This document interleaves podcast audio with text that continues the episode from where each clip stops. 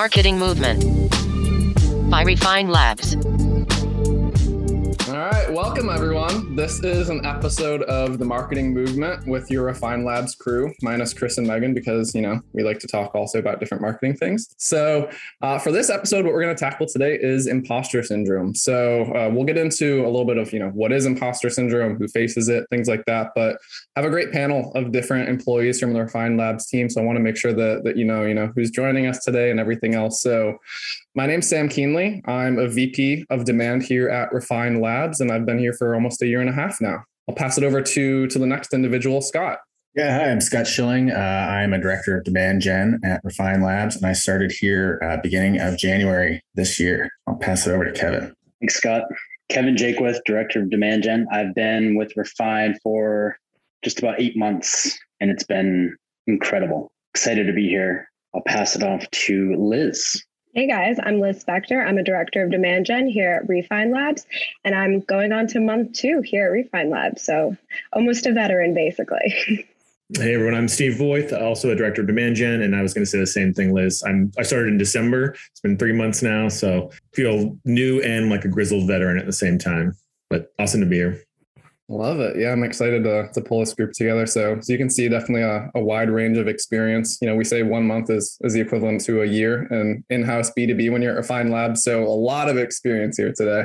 But yeah, excited to talk more about imposter syndrome. You know, it's a topic that, that definitely comes up frequently in the space. I know many people feel it, myself included, and, and the rest of this panel. That's why we're here today. So First off, what what is imposter syndrome? So, first to an internal experience of believing that you are not as competent as others perceive you to be. So, to put it simply, imposter syndrome is the experience of feeling like a phony. You feel as though at any moment you're going to be found out as a fraud, like you don't belong where you are. You only got there through dumb luck. It can affect anyone, no matter your social status, your work background, skill level, or degree of expertise. So, with that as the the framework, you know, today we want to tackle a couple topics. One of them being how how do you overcome imposter syndrome? So, with this group here today, you know, I'd love for each of us to talk for a few minutes about what's your story with imposter syndrome, and and would love to start with that. So, Kevin, I know you've got uh, got some thoughts here. I'd love for you to kick it off for us. Sure, thanks, Sam. Yeah, I think everybody at some point in their career has, you know, experienced this. And, you know, I think it can be really intimidating, especially if you want to like grow your career because, you know, you're kind of imposing these like self limiting beliefs that you're not capable of doing something.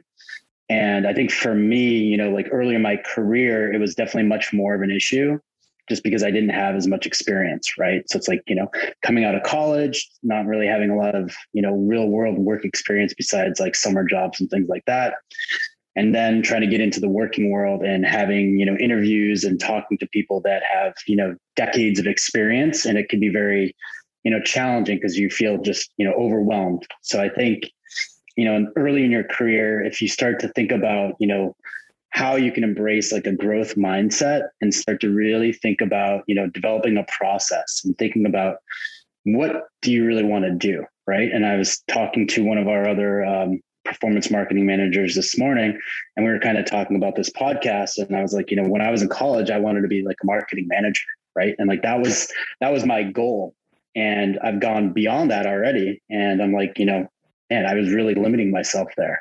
So I think being aware of those limitations early on is really helpful. And I wish I had had kind of that, um, you know, insight when I was earlier in my career. But I think with everything, it takes time and experience to get that insight. So you have to go through the process yourself.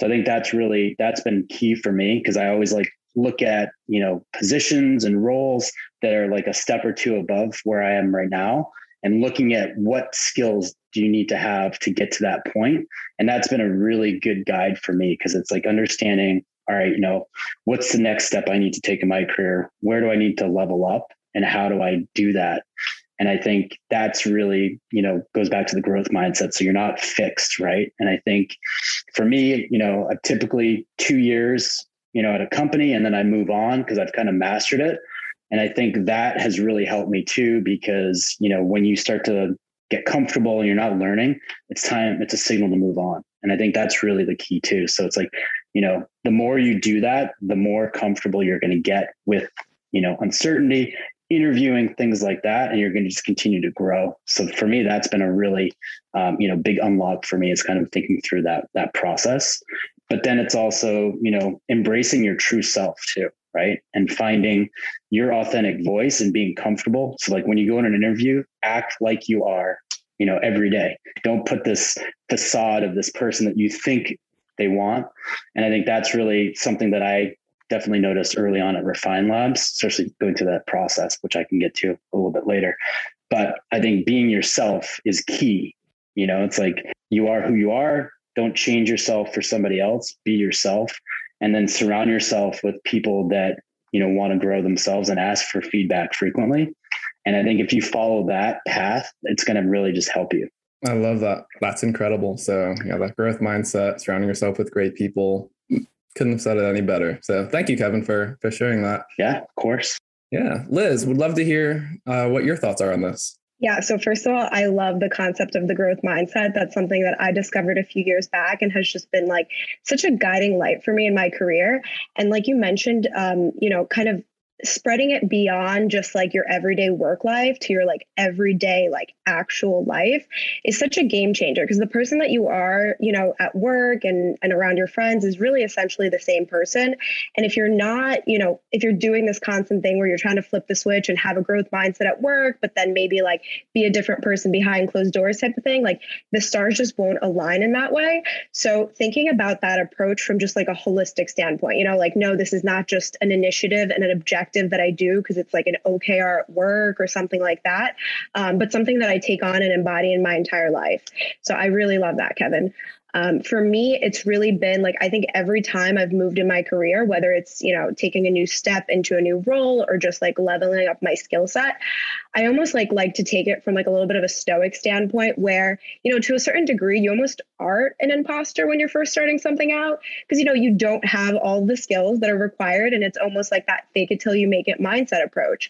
And I think when I first started in my career, I felt wrong feeling that way. Like I felt like oh my gosh, what if somebody sees that I'm doing fake it till you make it type of stuff? You know, what if I'm not actually leveling up my skills, you know?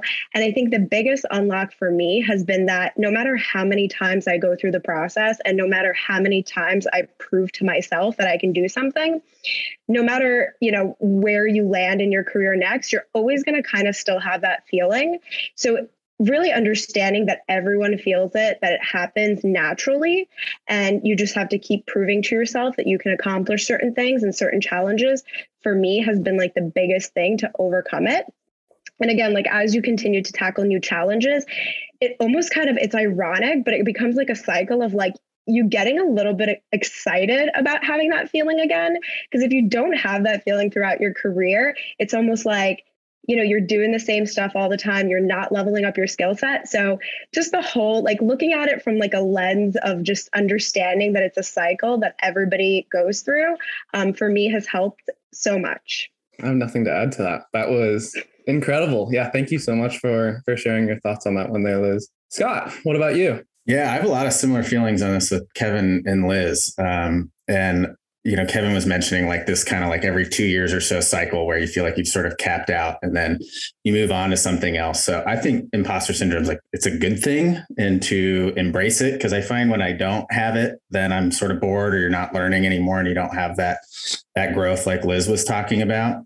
For me particularly, I've probably moved around every 18 months or so. And I also change industries, which is a weird choice. So there's that like imposter syndrome around your role and growing in your expertise, but then also understanding a new industry.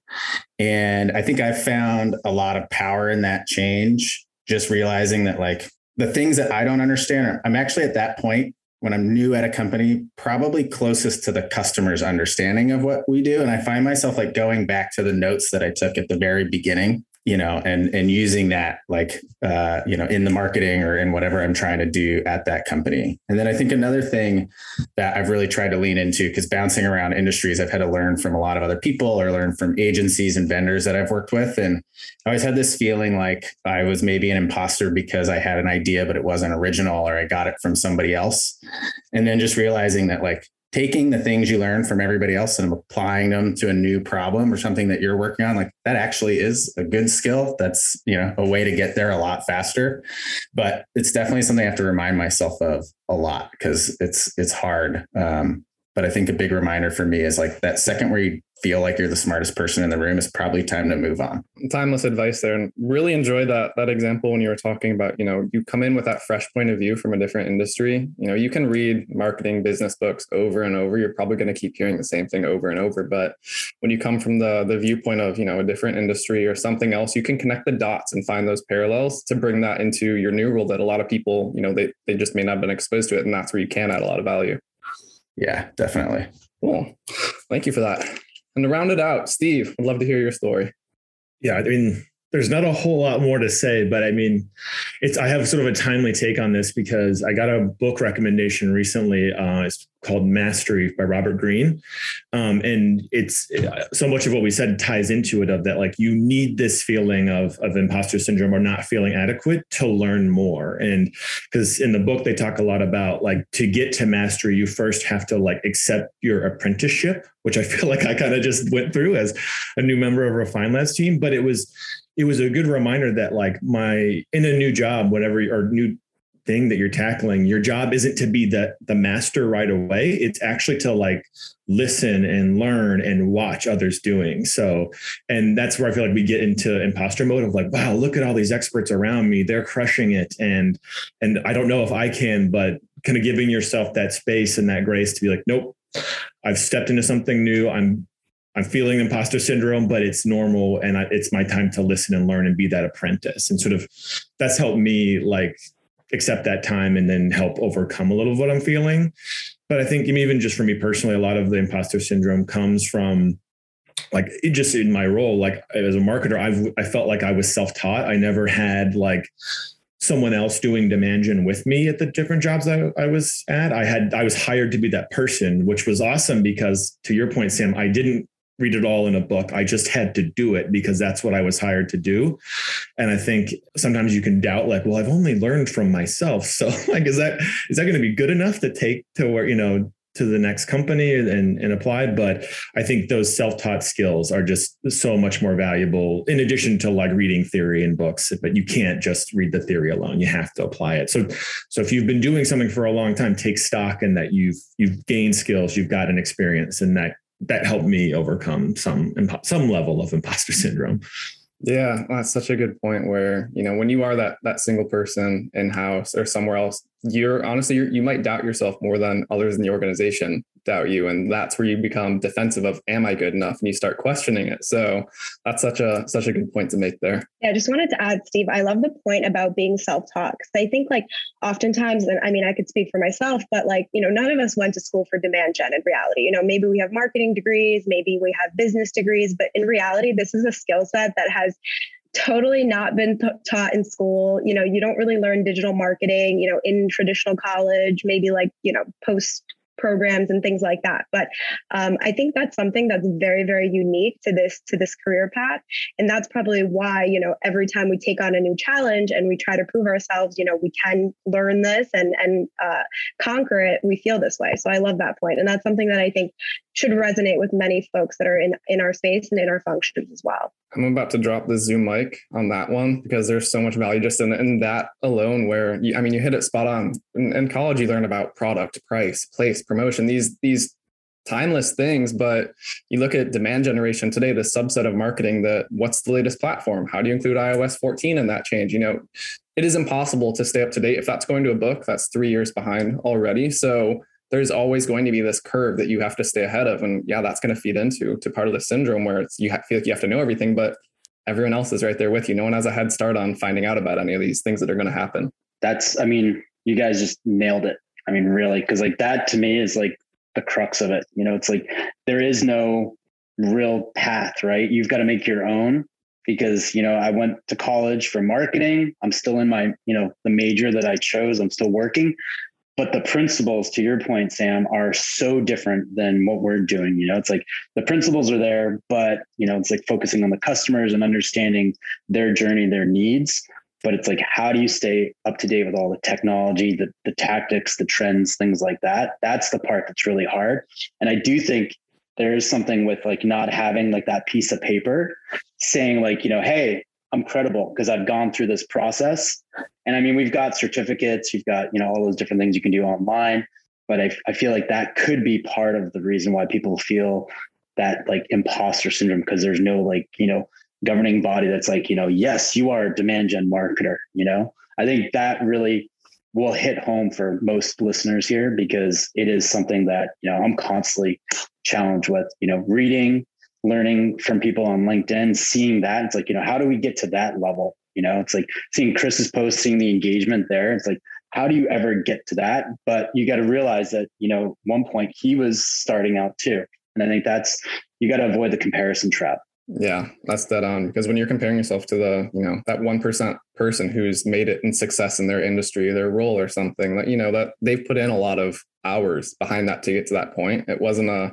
one day all of a sudden I want to know demand gen and be the expert on it. You know, that's that they took that same path as you. You're just seeing that that later stage result. Crazy to think that some of the platforms that we talk about every day didn't exist when we were in school right. or you couldn't advertise and you know on them. Like the pace of change i think that's just a really good call out. Like you know it's not like GAAP accounting where you're just like oh i know it now. And you know their tools change not to say that's not a hard job. I don't want anything to do with that. But it's just yeah i feel like if you don't have a little imposter syndrome maybe all the time then you're probably just not in marketing or, or doing marketing. Running the old playbook most likely. So. yeah Cool. A very common thread between all of us here is that most of us, when we first saw Refine Labs, it was that's a place of, you know, there's they're the cutting edge of a lot of marketing. I don't know if I'm up to par for for joining that company. You know, we have people that come in and say, I was nervous to apply for this because I didn't feel like I met the criteria, or I never would have applied for this had a recruiter not reached out to me, or had I not received a message from someone or a colleague recommended and said you should go for that because you are qualified. So, would love to hear from each of you what the what the interview process was like. You know how you approached it, and, and just you know your story that leads into it. So let's start it. Let's go in reverse order this time. Let's start with Steve. Yeah. So no, I think I definitely fell into the camp of had I not been reached out to would never reply, which is ridiculous because I was like a, disciple of of like the podcast and was like actively trying to incorporate all of those things into my role as at in-house. And so, you know, why wouldn't I have like thought to like go straight to the source and see, you know, test my skills. But for whatever reason, I think the imposter syndrome probably started before it even began. But sort of after getting that, I was grateful. I got this invitation to to talk, and I think one of the uh, you know my own personal experience, I, I was excited to hear that the first conversation is with someone from Refine Labs leadership. So, you know, while that was, of course, intimidating, I'm like, oh, okay, cool. We're just going to talk to like the higher ups. Excellent. I also sort of look, try to change my reference of like, great. Well, if they don't think I'm up to snuff, I, at worst, I'll have had like, uh, you know, or at best, I'll have had a nice little conversation with leadership and they'll have told me, you know, like, let's move on. That would be great. And that would be reassuring to me. At worst, like they would tell me I'm not quite up to speed, but I'd probably get some recommendations of here's some things that you could work on, you know, and it would just be a conversation I wouldn't have wasted to anyone's time, including mine. Um, but the other thing I think that's nice about the Refine Labs interview process is that, at least for me, after each succession successive round i sort of built my confidence because you know everyone's very transparent. You you kind of know that if whether or not you're going to be moving forward and that's a nice thing just as a candidate interviewing but that built my confidence with each successive conversation which was good. So i think the imposter syndrome sort of faded as i went through. Um, and then i loved that there was sort of an assessment project sample work piece of it because that's something I've done with every person I've ever hired. So I was glad to see that that the company was doing it. I actually found it reassuring because while it was a lot of work and you know I had to think about it and and showcase you know how I think it, it definitely was more reassuring for me versus intimidating just from the sense of like great like they're asking me to do what I know how to do. And, you know, the end of the day, if it's not good enough, no harm, no foul. But like it definitely instilled more confidence in me. Not to say that I was like 100% confident, but it was, it was just a good process overall. And I think you know that you're working towards something good if your imposter syndrome fades as you go through the process versus gets heightened. Granted, the stakes were higher because as the more I went through, uh, the more excited I was to come and work here.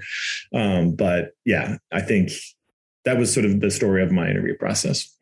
Yeah, that's fascinating that you know you were already running it and incorporating that strategy in house, but for whatever reason, you know, when you saw us, you're just like, I can't do that for others. So going through the interview and and you know validating that through the assessment, did you become a lot more comfortable just because you're like, oh, I've already done this. This is pretty natural, and it's not like they've got some magic recipe they're looking for me to do. Exactly. You, you look at it and you're like, great, they're asking me to showcase my demand gen work. cool, I can do that. You know, I'm like, it's I don't you you I don't even know what I thought it would be, but it was definitely more intimidating before I saw it. All right, Scott, would love to hear your story. Yeah, my experience is so similar to Steve's. I had been, I think, following Chris and just looking at things from Refine Labs for a couple months and thinking about it, but like wasn't ready to take any action. And then actually, the only reason I ended up I think applying when I did was because my whole marketing and demand gen team got laid off. So I kind of had no reason to not apply at that point. But I think like even right as the layoffs happened, I had friends and coworkers who are like, okay, are you going to go work for that guy now that you're always sharing his videos? so, uh, you know, so but my interviews too were, were really similar to like Steve's experience where I was pretty intimidated coming into it. I have like always been worked with really great marketers, but I was the only like demand gen or like I was like the internet guy, you know, like the digital marketing person. And so you spend my like your whole career kind of trying to talk about these things at like like a fifth grade level. And then I'm like, now I have to go explain it to the pros and like I'm gonna forget the words or I'm not gonna say it well, or I'm just gonna like completely like use the wrong acronym or just say something stupid.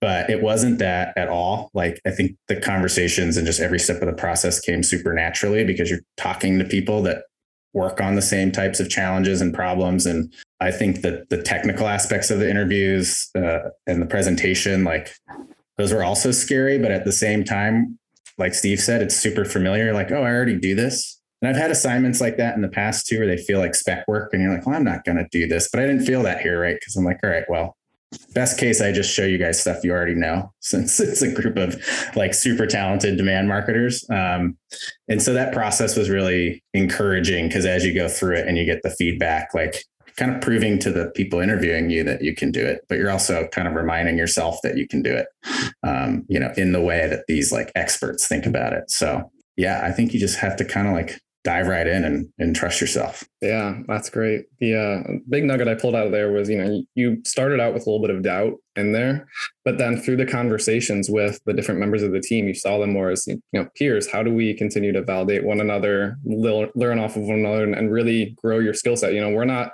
here to say you're a bad marketer, you're not doing it right. We want you to succeed. We want you to join our company and help us continue to grow. So eliminating some of that doubt just from having others who are supporting you, it sounds like that was a, a really big validation for you. Yeah. Yeah. I think it's definitely about how you think, not necessarily the every little thing you do or don't know. Like there were some parts in mine where I just straight up was like, I don't like with the data here or the way, like I have no idea, you know, and like hit a wall. And that actually turned into a conversation. And I see now, like now that I work here, that those are the exact types of conversations that we actually have when we're doing the work. So it was really cool. Ah, got to experience a, a real day in the life. Well, Liz, I'd love to hear hear your story about the interview process. Yeah. So for me, I had been following Chris for some time. And I think for me, like, you know, just being marketers, we're often very skeptical. So when I first started listening to his content, I thought to myself, you know, like, huh, this is really interesting. It's radical. It's really against the grain to, you know, what I've been taught in tr- traditional demand gen. But then I started poking around, you know, my real time data and like the all the activities that I was doing and all the concepts just started making sense. Like things were being validated, you know, I was understanding the concepts behind his kind of ideologies.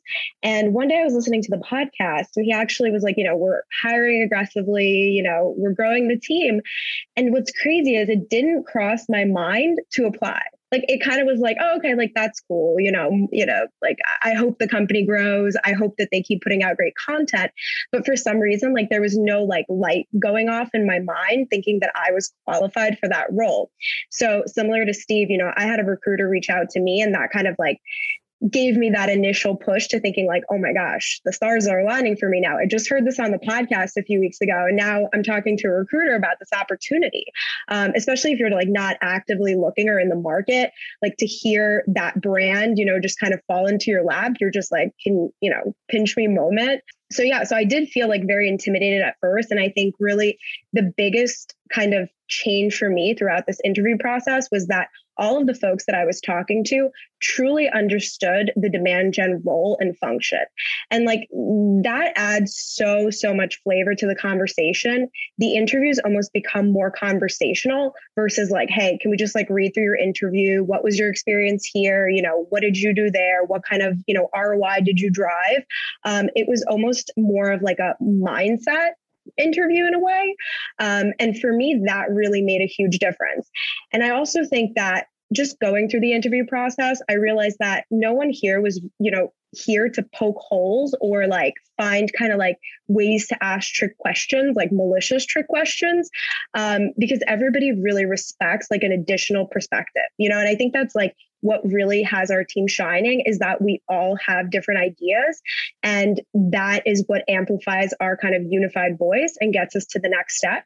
So for me, that really took a lot of load off, knowing that like there was no wrong answer. It was really me putting out my ideas, whether they're radical or not, they would be respected. And, you know, the worst that would happen is I get feedback, you know, and that's something as a marketer and as a person we should all strive for. So that really helped me take the edge off. Yeah, I really like that. There's there were two things in there that were super interesting. The trick question. I hear that all the time. You know, people are used to hearing the like some of the crazy Google questions. How many marbles could fit in a thousand square feet? You know, things that's like, well, I don't know why that applies to my job, but sure. Um, this happens all the time in interviews where where one of the sta- stages I'll, I'll, provide a document and we'll say, you know, go through this. I'm curious to hear your thought process. And they start digging in and they're looking for the the trick or the the gotcha moment that's in there. I'm like, no, like don't overthink this. I'm really just looking to see how you are able to translate this document into a marketing strategy. I'm not trying to pull gotcha. I just want to understand are you are you able to do this? Because that's what the job is. It's not how many marbles can you fit in a room for a client. They don't care about that. So really love that you called out the trick question part but also the you know the conversation not being an interview grill session that you're used to and you have to sell yourself but more of this this intellectual back and forth where it's almost a, an educational conversation about I love learning how you've all done this with marketing. Have you come across this before? And doing that kind of banter because that's what the day to day is like with the client where you're you're working with a peer who's a marketing leader at another company and they're coming across these types of things and they're not looking for you to grill them on their background. They want to know have you encountered this before? Like let's talk about this. So really like that that you called that out as part of the, the interview as well.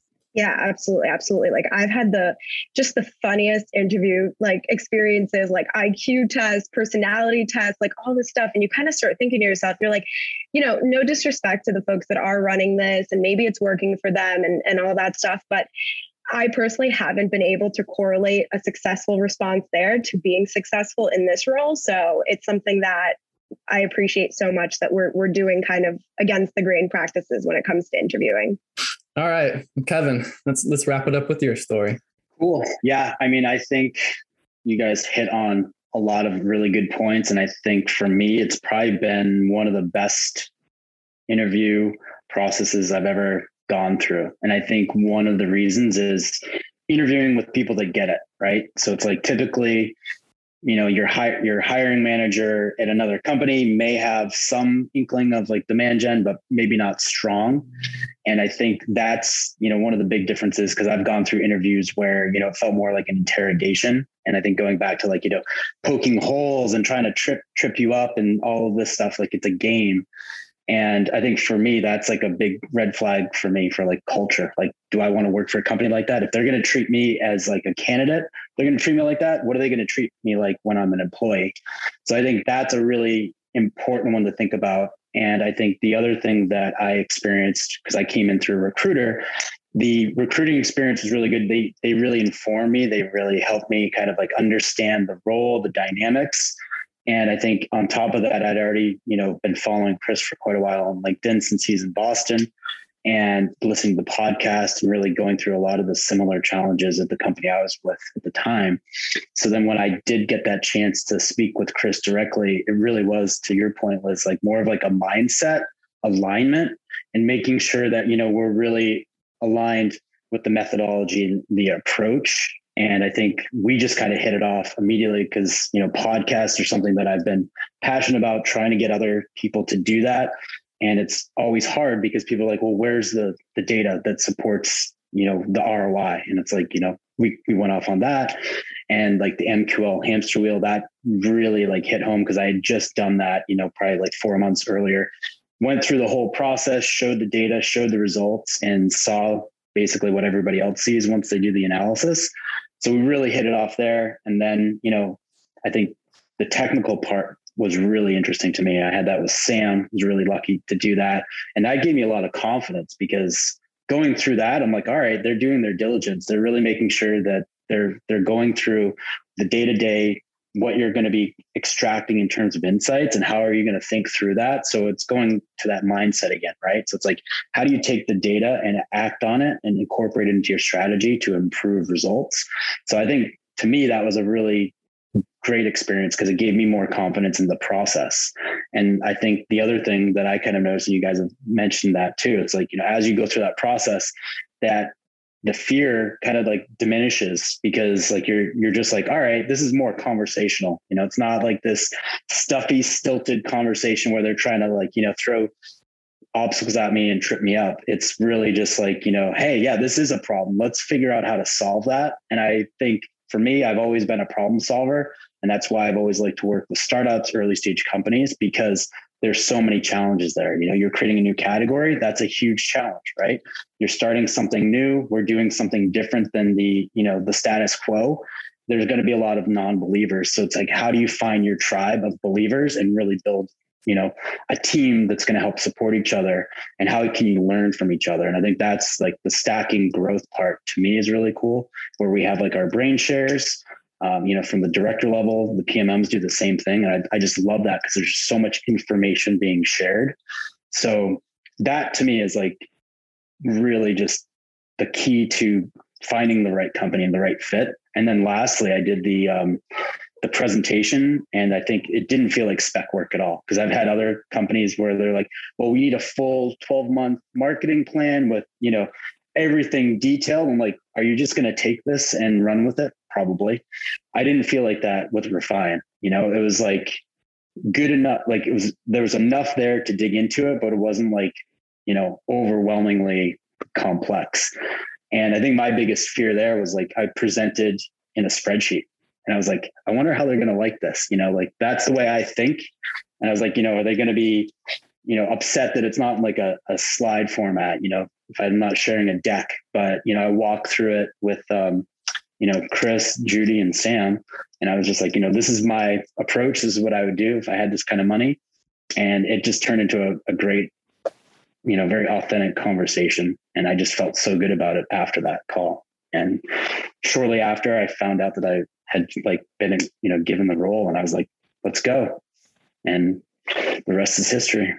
Kevin, when you were telling that story, one of the things that really jumped out at me was like my confidence built going through the interview process that I could do the job, but I think just as importantly, my confidence went way up that I wanted the job. And that's yes. something I think in a lot of other interview processes, and like Liz was talking about this too, or Steve, you know, where you're the only person that really knows your field. And so you feel like you had a good interview, but you know, they really have no idea what you do. And it's really hard then to like identify like what does the actual day to day in this role look like or I'm reporting to somebody with a sales background. And so you're excited about it because it feels like a lot of responsibility and a big opportunity and they believe in you. And then you're like, I don't actually know if I know what it is or if I want it. And that's that I think you mentioned that because I was at this at the same time there was another company I had been like interviewing with. And one of the, one of their projects was like, you know, basically building out a 12 month plan. And they gave me like their their actual data.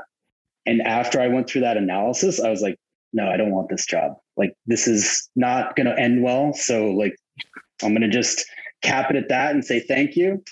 And you know, I think sometimes that's good, right? Because it's like, you know, all right, let me go through this process. Let's see if it's going to be a good fit. So I do think, you know, having a very like robust interview process is helpful, especially with different people. And I really just love that like three step format too, because it just gave me a lot of time to kind of think because it was over probably about a two week period. So it just kind of gave me time to kind of reflect too after each one. But yeah, I mean, I think it was just probably one of the the best executed interviews that I've like, you know, gone through. And the communication was just always very timely. And I knew where I stood all, you know, the entire process.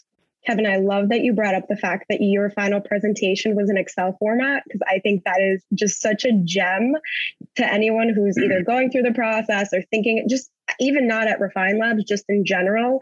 Like that is super unique and something that I'm sure that stood out to, you know, to Chris and in the entire team. So just uh, thank you for sharing that. I love that for myself. You know, I think oftentimes we're like, oh, we have to do a presentation. Let's start pulling out the slides. Let's make sure we fit the mold of what they think we need to be, right? And taking initiative and being unique to yourself, it, it pays off regardless.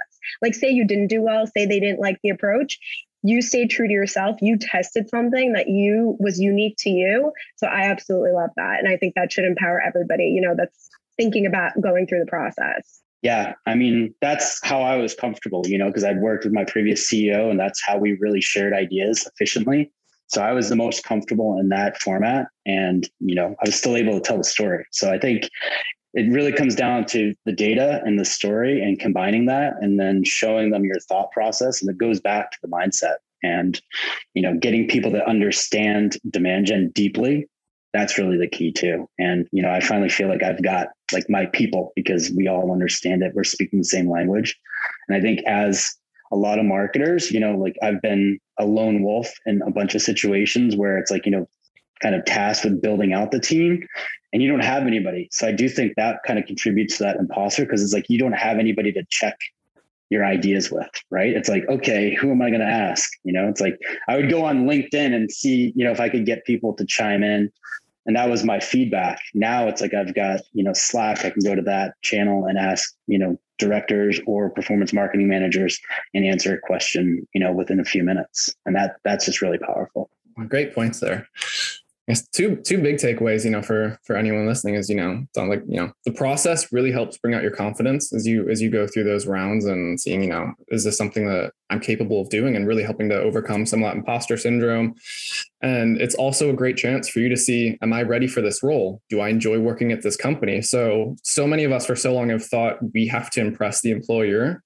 But especially in today's day and age with, you know, the great resignation and all that, you have a lot of power to pick to figure out where you work and and pick that employer. So you should equally be filling out is this a role that I'm going to enjoy not just for the first week, but you know after the first month, once the you know the honeymoon phase is over, so to speak, are these people I like to work with, problems that I like to solve? So, uh, really loved hearing all of your experience through that. So let's get into some some takeaways for for everyone. So I'll kick us off. First one that I think is is after hearing you all speak through this, but apply for the things you're not 100% qualified for. So when we talked about that growth mindset and everything else very earlier, very rarely are people moving in laterally in their role, so to speak. So uh, we we look for our team to really be taking on new challenges and opportunity to continue to grow over time. So instead of feeling like you have to hit 100% of the boxes, you know, if you check the box for 50 to 75% of the items, go for it as you all mentioned, you know, if if it doesn't work out, you learn something along the way, and those are areas that you can work on. But we're not looking for people who who come in on day one and are, you know,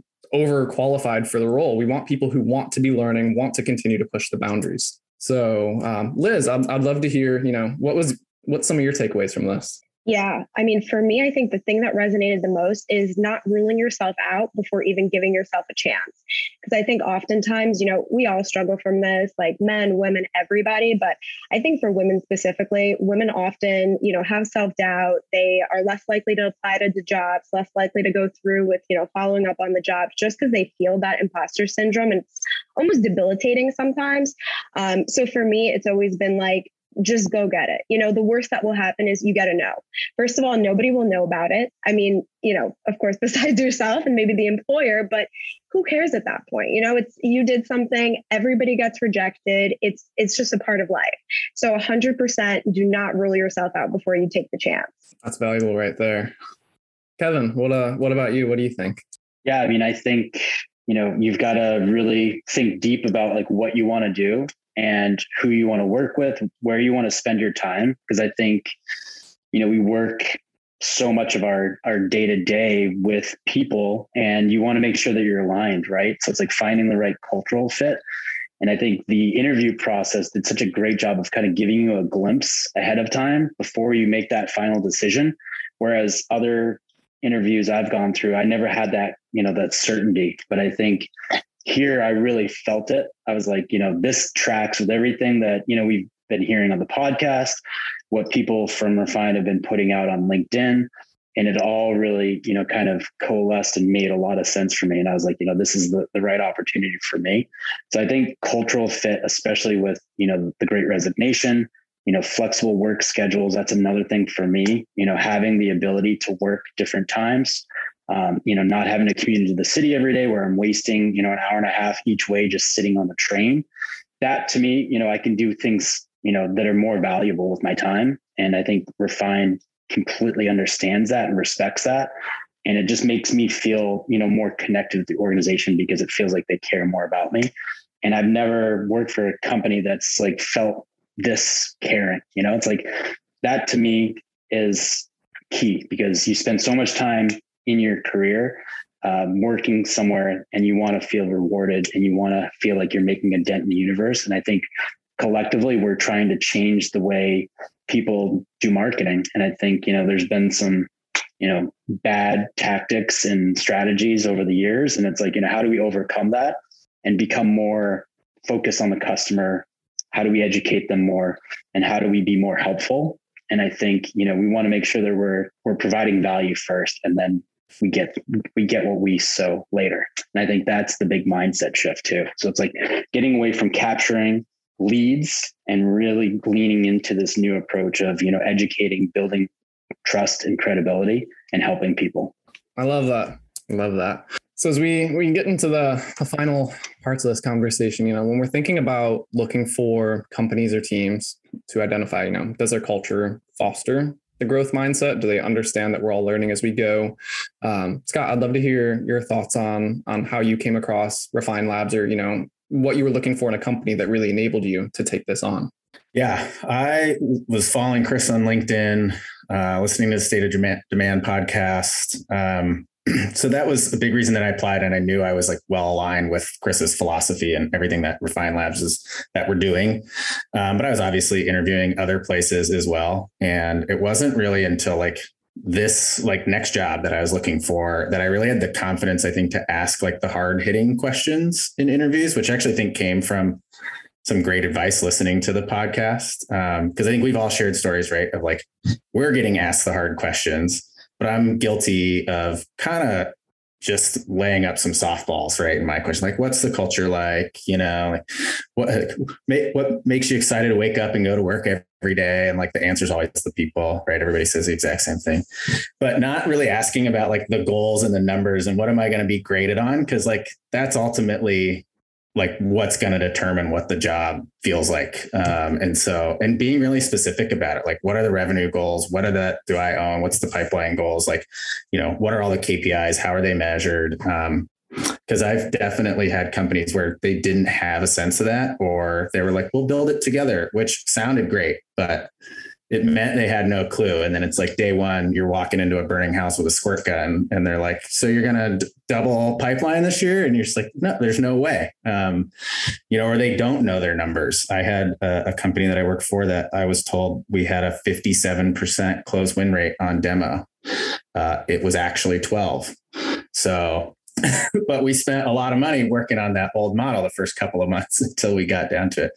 So I think that's like my big advice and, and you'll find a lot out a lot about what matters um, when people share share the numbers. And uh, obviously the culture and everything like that is important um, but i think you'll learn a lot about the culture by asking about the numbers because at the end of the day it's it's a business. So when the numbers don't line up culture changes pretty quick.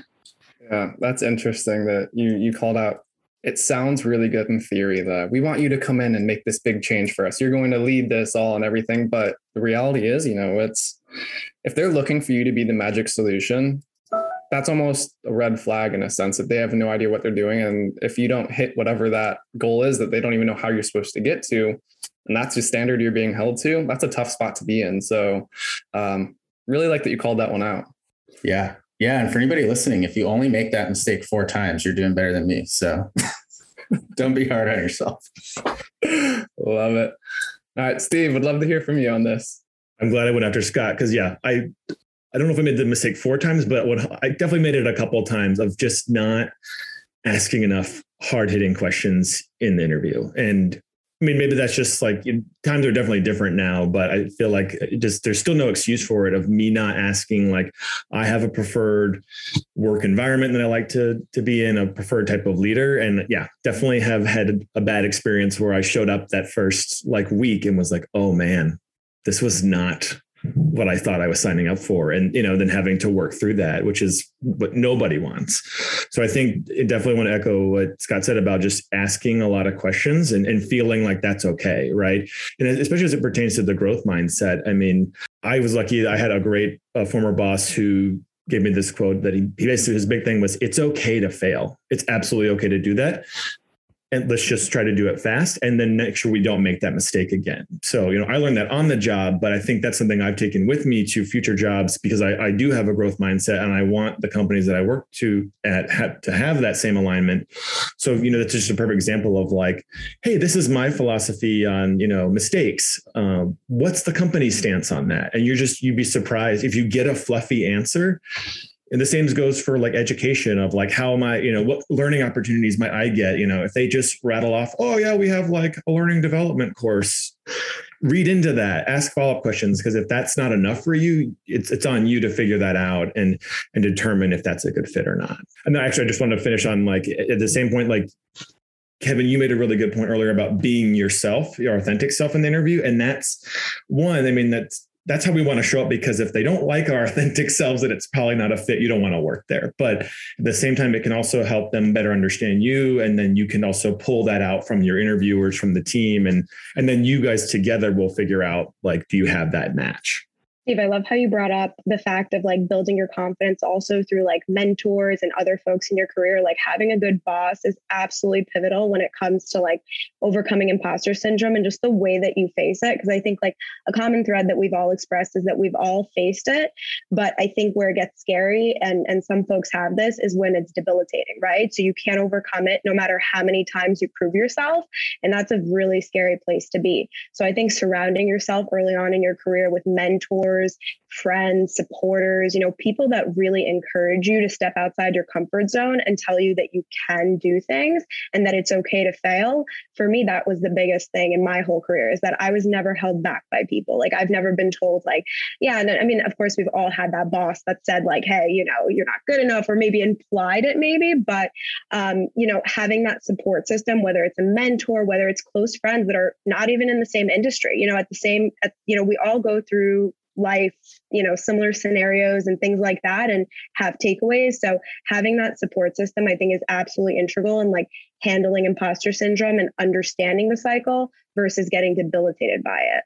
Yeah, that's a that's a big thing right there that, that hits for me as I'm thinking back to growing up, the people that I was surrounded by. You know that old quote, you're the the average of the five people you surround yourself with.